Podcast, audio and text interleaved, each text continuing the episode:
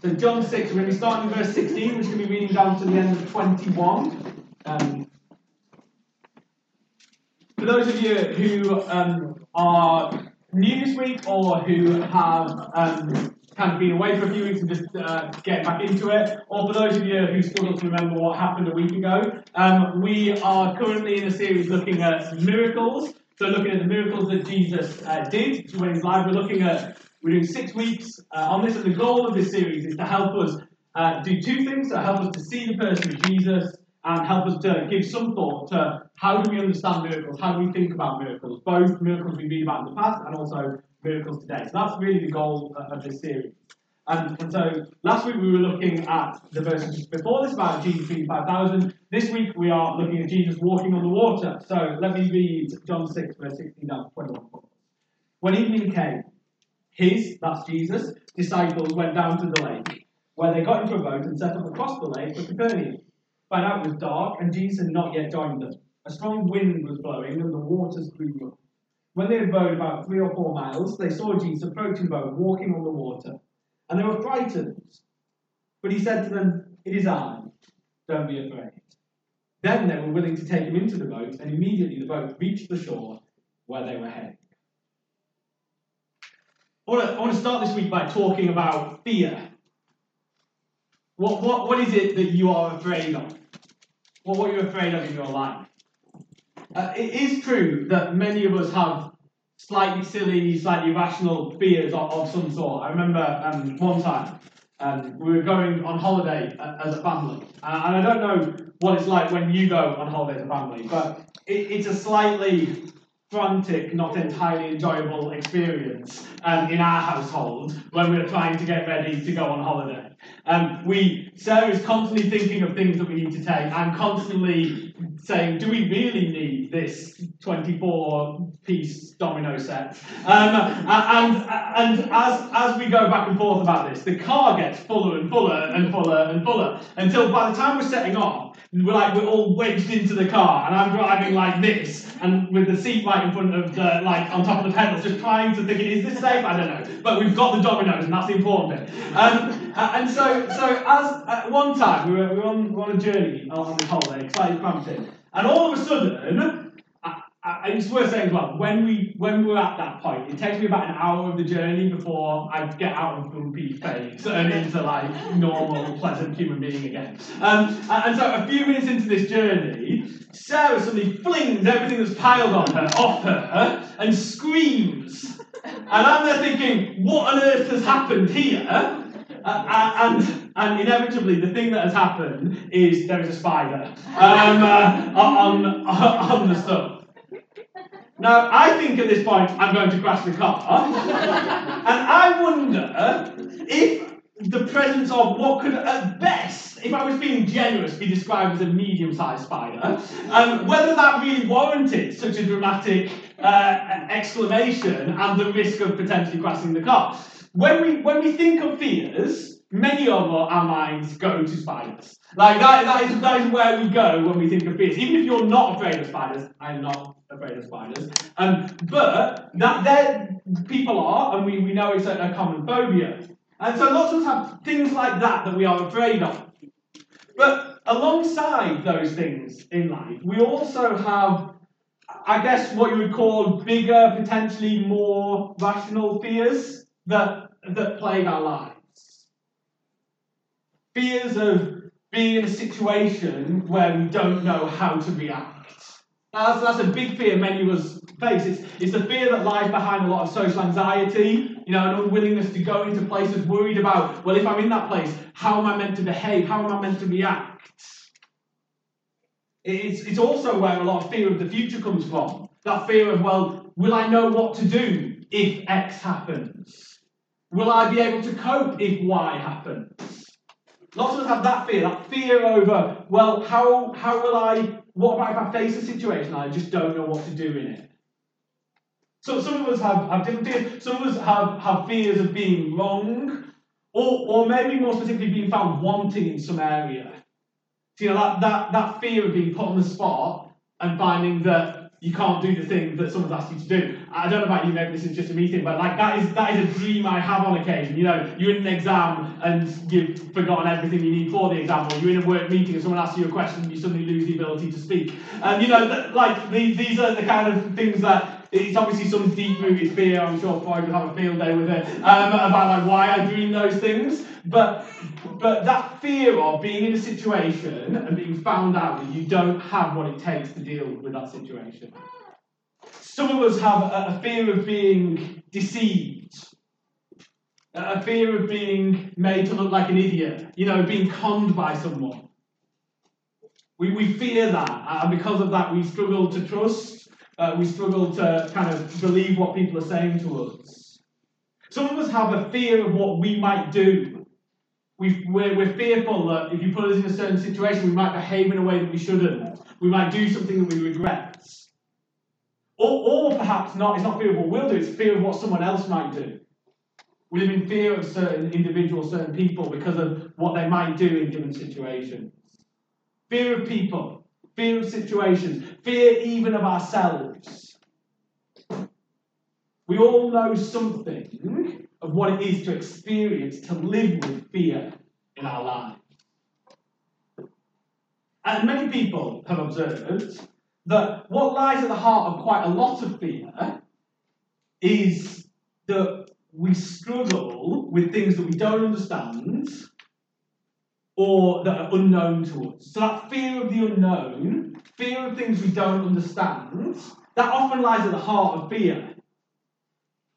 And because of that, we become fearful when we're faced with new situations or experiences.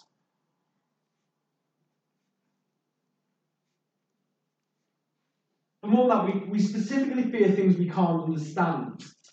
And of course, if you think about it, there's a number of reasons why we fear that. So, because things we can't understand, they are sort of definitionally unpredictable. Because we can't understand them, so we can't predict when they will or won't happen.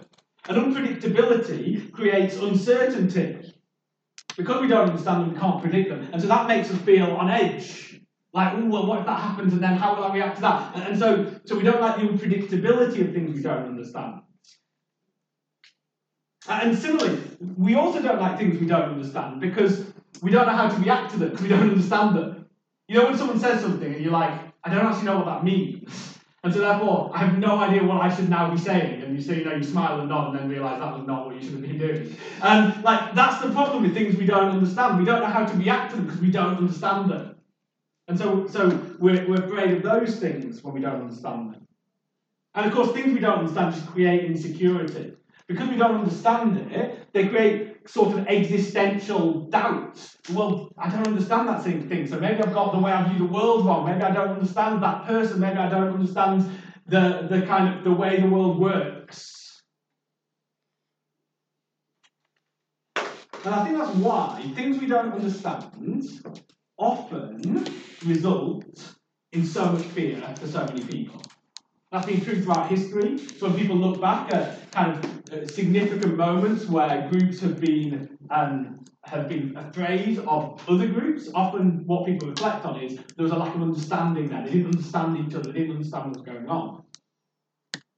Now, the reason I wanted to talk about fear is because fear is what sits at the heart of this miracle.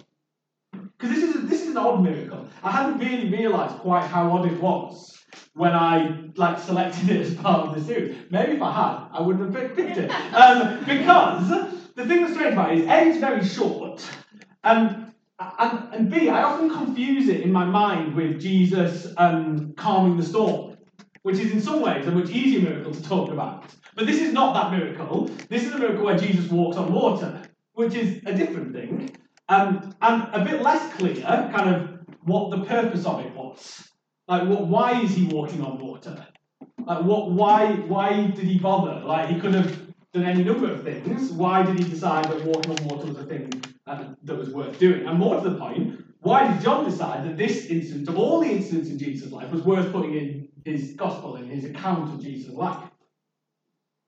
And I think if we're going to understand that, we have to think, well, what is it that's unique about this miracle? And the thing that's unique seems to be those middle verses Because what we're faced with here is as Jesus walks towards them on the water, we are specifically told that the disciples are frightened.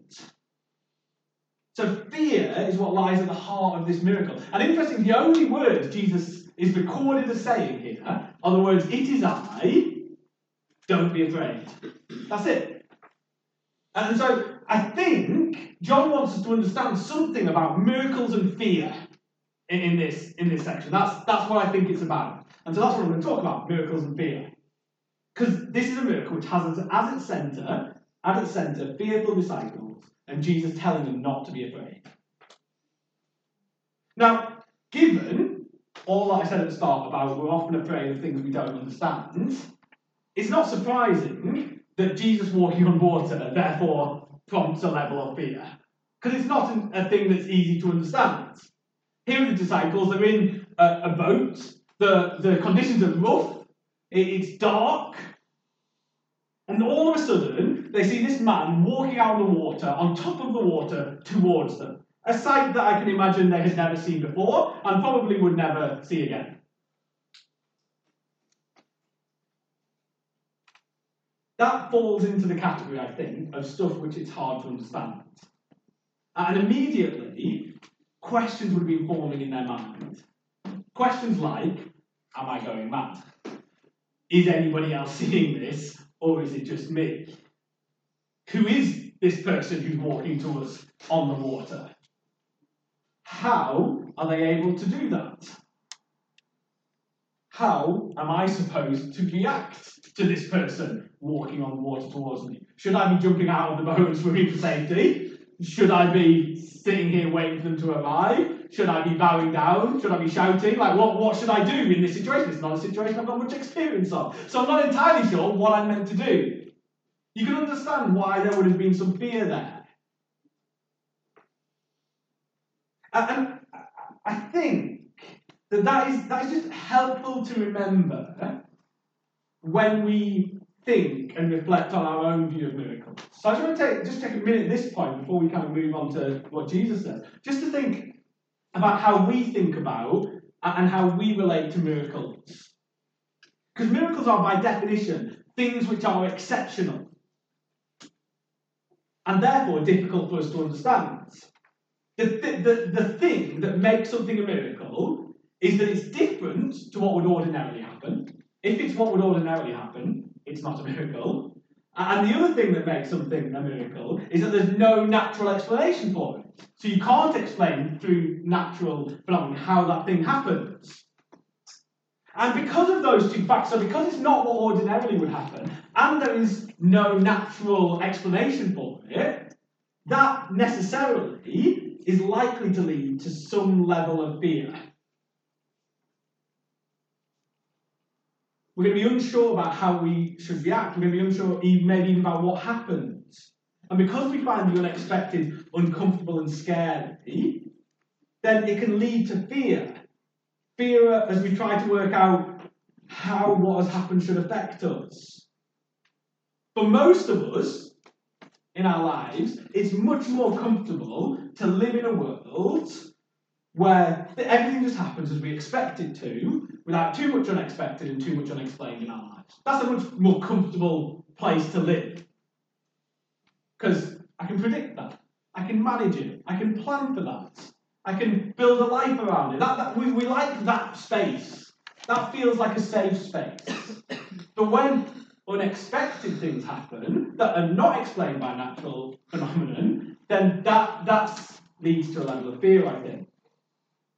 However, having said all that, whilst we might want to believe that, we as a church believe that God can perform, perform miracles today. If, if that God created the universe with laws and a natural order, then we believe that it's perfectly possible that God can work in a different way to that. So we believe miracles can happen today. We believe that they're the exception, not the rule. That is to say, that we believe that most of the time God does not intervene miraculously, but rather what happens is a result of the natural order God created in our universe. But as I said, given that God created those laws which govern our universe, given that He has in the past performed miraculous acts which have not followed those natural laws, there's no real good reason to think He could not do the same today. Now, my guess is as I say that, in this room, there will be two different types of reaction to that idea the idea that God could do miracles today. The, the first reaction will be those of you who respond to the thought of miracles, like we've seen in many of the miracles prior to this, with excitement and enthusiasm and joy. You're excited by the idea that God might do the miraculous. Maybe you see areas of your life where you think, I need God to act miraculously in that. There is no natural solution to that problem. If that's going to get sorted out, I need a miracle. And, and so you're excited by the thought that God might intervene miraculously in your life. Maybe you just love the thought of the spectacle. You love the thought of having your mind blown by something you can't understand. Maybe you love the idea that a miracle would help you see and worship God better. It would give you such assurance. It would encourage you in your faith to see God act in that way. Maybe, maybe that's how you respond to the idea that God might do miracles today. But I think there's, there's another reaction that's possible, and that is the reaction that we see in this story, the reaction of the disciples here. And that is one of fear. We find the idea that God might act miraculously, frankly, a little bit unsettling. Maybe theoretically, we're willing to admit that it's possible, but we prefer not to think about it. The reality is, we like our lives ordered and predictable, and the idea of something supernatural coming and shaking that up doesn't really appeal to us. If God was to do something miraculous in our lives, we would likely be a bit scared and unsure quite how to react. And if I'm honest, I slightly oscillate between those two reactions. There's times in my life where I think, oh, I just love God to intervene miraculously here. It would, I just feel like I need that encouragement from God. I feel like it would strengthen my faith. I feel like I, I feel like that would be great for me. It would help me to see God, to worship Him, to enjoy Him more. And there's other times where I think, but if that did happen, I'm not quite sure how I'd make sense of it. I'm not sure how I'd like navigate the world if, if, that was the kind of thing that could happen in my life. I'm not sure how it would impact the way I make decisions or the way I think. And so there's times where I'm kind of like, actually, I'd prefer if you didn't. And there's times where like, I'd really like you to. And I'm a bit up and down all over the place when it comes to how I think about miracles.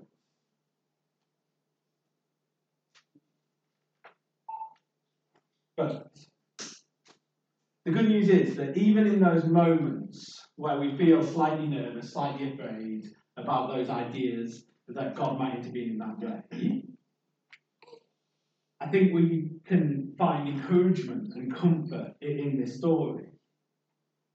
Because I think that second reaction is entirely understandable. It's in keeping with the natural fear we have about things which are different.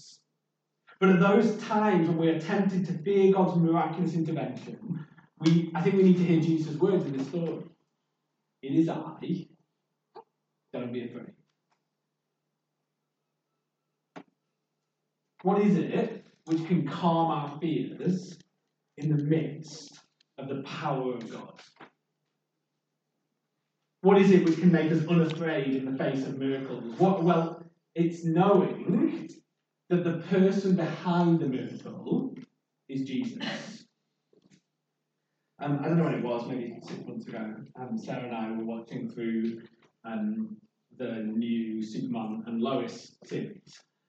Um, I've never really been into Superman, but I watched it, quite enjoyed it. Um, uh, but one of the one of the challenges of, that they face in that story is that on the one hand, you've got Superman. Having Superman is amazing because, like, if there's a tsunami, he can, he can rescue people. If there's a plane crash, he can rescue the plane and save all those people. If there's a fire, he can blow on it and put it out. It's great having Superman. Like all the things he can do, all the ways he can interfere. We love it. But one of the things that they're, that they're aware of is it's also a little bit scary to have someone who can do all that stuff. Because what if what they want to do isn't save people, but is to destroy people? What if what they want to do isn't all these good things? What if they decide, actually, we want to take over here? All of a sudden, the fact that that person can do all those things is no longer comforting and amazing, it's actually slightly terrifying. And so part of what they're doing in the show is exploring how, how does the, the government think about, well, what do we do if Superman goes rogue? Like, how do we deal with that? Like, what on earth would we do to cope with that situation? A power we could not control is out there and it's not working for goods. You see, the, the same kind of principle is something we have to think about in the face of miracles. Miracles are, set, are scary and unsettling, but the thing which makes them less so is knowing that it's Jesus who lies behind them, and Jesus will at no point go rogue. At no point is he going to decide, actually, I want to use my power for my own good, for my own ends. You see, as we come face to face with Jesus, we're able to trust him, even at those times where the things he does seem hard to understand and unsettling. In fact, it's in seeing Jesus that we're able to face both his miraculous intervention and those times where he doesn't intervene miraculously without fear. Let me help just unpack this for a few minutes. As we see Jesus' life, we see that he is someone who is committed to people's good. Just read through John's Gospel. He spends his time loving and teaching and healing and feeding. When he intervenes miraculously, we are tempted to fear, but we can have those fears calm by knowing that however little we might understand what's going on, we do understand that if Jesus is doing it, it's for our good. But that also means that when he doesn't intervene miraculously, we can trust that even then he is working for our goods. Even when we're fearful about what will happen if he doesn't, we can know that Jesus is working for our goods.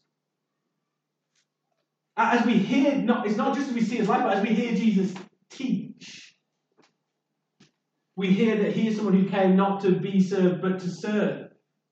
And so we will ultimately know that Jesus, whatever he's doing, miraculous or not, he is doing it to serve us. He is not someone who's going to use his power for his own good, but rather he's going to use that power to serve those around him. As we see Jesus dying on the cross, we see that Jesus is fundamentally someone who would die for us. We don't need to fear that Jesus is going to abandon us. We don't have to be afraid as he does things we don't understand, expect, or even necessarily want. Because as he hangs there on that cross for us, the one thing we can no longer doubt is that he is committed to our goods. As we see Jesus come back to life, raised from the grave, conquering death, we don't need to fear anymore that Jesus will not act decisively for our good because he already has. Jesus has already done the greatest miracle we all need. He's already died to bring the forgiveness we need. He's already been resurrected to defeat the death we all face. And he's already made it possible to know the perfect God who our imperfection kept us apart from. You see, that's why Jesus says, It's I, don't be afraid. Because when you see Jesus, you don't need to be afraid of what he does. How could you be? How could you be afraid of someone who's committed to your good, who serves you, who died for you, who's already defeated death for you. Where he acts miraculously in your life, you can trust him with that. Because you know he's for you. And you know he's for you even when it costs him his life. When he doesn't act miraculously in your life, you can trust him because you know he's for you. And you know that he's so for you that he was willing to die for you. Don't be afraid. Is that right? As we navigate the natural things in our lives, the ups and downs, the fears and the uncertainties, the mundane and the dramatic. We need to see Jesus and allow the knowledge that He is with us to calm our fears. As we navigate the supernatural things in our lives, if we encounter miracles, if we experience things we can't understand or easily explain, we need to see Jesus and allow the knowledge that He is with us to calm our fears. We all want a life without fear. And we all want that life. We don't want to live a life where we're constantly fearful. It's so life limiting. It has a huge impact on the things we do. We all want that life. But here's, here's the thing that we need to recognize the gospel says That there is hope for that. That that's not just a pipe dream, that we can live a life without fear. Again and again, the Bible tells us don't be afraid, don't be afraid, don't be fearful, because I am with you. Be afraid, because I've conquered death. That's not, that isn't just kind of wishful thinking. That's one of the things the gospel came to bring us. The gospel came to bring us salvation. It came to bring us a relationship with God. It came to bring us a new life. But it also came to drive away fear. That's what it repeatedly says. And we may not achieve that life without fear this side of eternity, but we know that ultimately that is what the gospel is about. That is what it's going to achieve. And we pray that it'll work towards that in our life now, and we look forward to that day when we finally enjoy life without fear. Life is scary, and miracles are scary. But ultimately, it is knowing Jesus' presence with us which enables us to face those fears. That's what he says. It is up. Don't be afraid. In this series, we wanted to do two things. We wanted to bring you face to face with Jesus. We, we see a Jesus who can do amazing things, supernatural things, and who is for us. A Jesus who calls on us to allow these miracles to bring us to trust Him, to ask Him for forgiveness and follow Him. And so, the first thing I want to do as, as we talk about this miracle is just ask you that very basic question of Have you done that? Have you seen the Jesus who can act miraculously on your behalf? Who can offer, who can and does offer you forgiveness, who does call on you to follow him. Have you seen that Jesus? Have you accepted him? Have you asked him to do that? Have you followed him? Because if you haven't, that's ultimately what Jesus wants these miracles to drive you to. Every miracle Jesus does, Jesus wants you to respond to by believing in him and following him. That's what he wants. So if you haven't done that here this afternoon, I want to encourage you. You need to do that because that's what Jesus wants for you. But, but the second thing we wanted this series to do is bring you face to face with miracles and force you to wrestle with what do you personally actually believe about miracles? Do you believe that Jesus actually did these things? Do you believe they still happen today? How do these beliefs impact your life, the things you pray for, the decisions you make, the things you hope for? But as, as I kind of try and wrap this up, I want to point you to the great hope of this miracle. Because this is what I couldn't help keeping coming back to, and both this week I've been thinking about, but throughout this entire series on miracles. It is this our world is a world which needs miracles. There is not a natural solution to our world. We need supernatural solutions. There is no natural solution which can deal with the brokenness of our planet, with the earthquakes and the famines and the droughts and the pain. There isn't a natural solution to those. There is no natural solution which can deal with the brokenness of our relationships, with divorce and betrayal and anger and estrangement. There is no natural solution which can deal with the brokenness of our bodies, with our pain and illness and depression and, and ultimately our death. There is no natural solution which can deal with the brokenness of our lives, with our selfishness and our envy, with our dishonesty, with our impatience. There is no natural solution which can deal with the evil in our world, with the exploitation, with the abuse, with the neglect, with the injustice. This world needs a supernatural solution. There is no natural solution that's going to sort out this mess. It needs a miracle. Now, that's not to say there aren't things we can do better. I'm sure there are. There is not to say that there aren't improvements we can make. Again, I'm sure there are. There may be steps that we can and we should take, but healing the brokenness is beyond our ability. We need a solution which sits outside of the problem we need someone who can walk through all the brokenness, who, as the waters rage around him, is able to not be swayed, to not be knocked off course, not be broken, but rather bring all that brokenness under his healing power. If you're, if you're someone here today and, and you don't believe in miracles, that I just want to say, I don't know if it's possible to still have hope that this world could ever be what we long for it to be. That this world could ever be a place of peace and healing. A place where human beings love each other rather than using each other. A place of joy and life rather than a place of suffering and death. Because ultimately, the hope of the Bible is found not in our ability to sort out the mess of the world, but rather in the person who, when faced with sickness, could offer healing. When faced with storms, could offer calm. When faced with sin, could offer forgiveness. When faced with exclusion, could offer inclusion. And ultimately, when faced with death, could offer life. That's our hope. That's the hope of Christianity.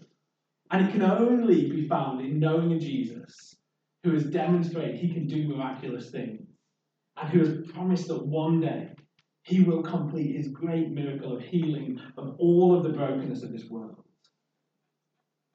Finally, making it the perfect world we want.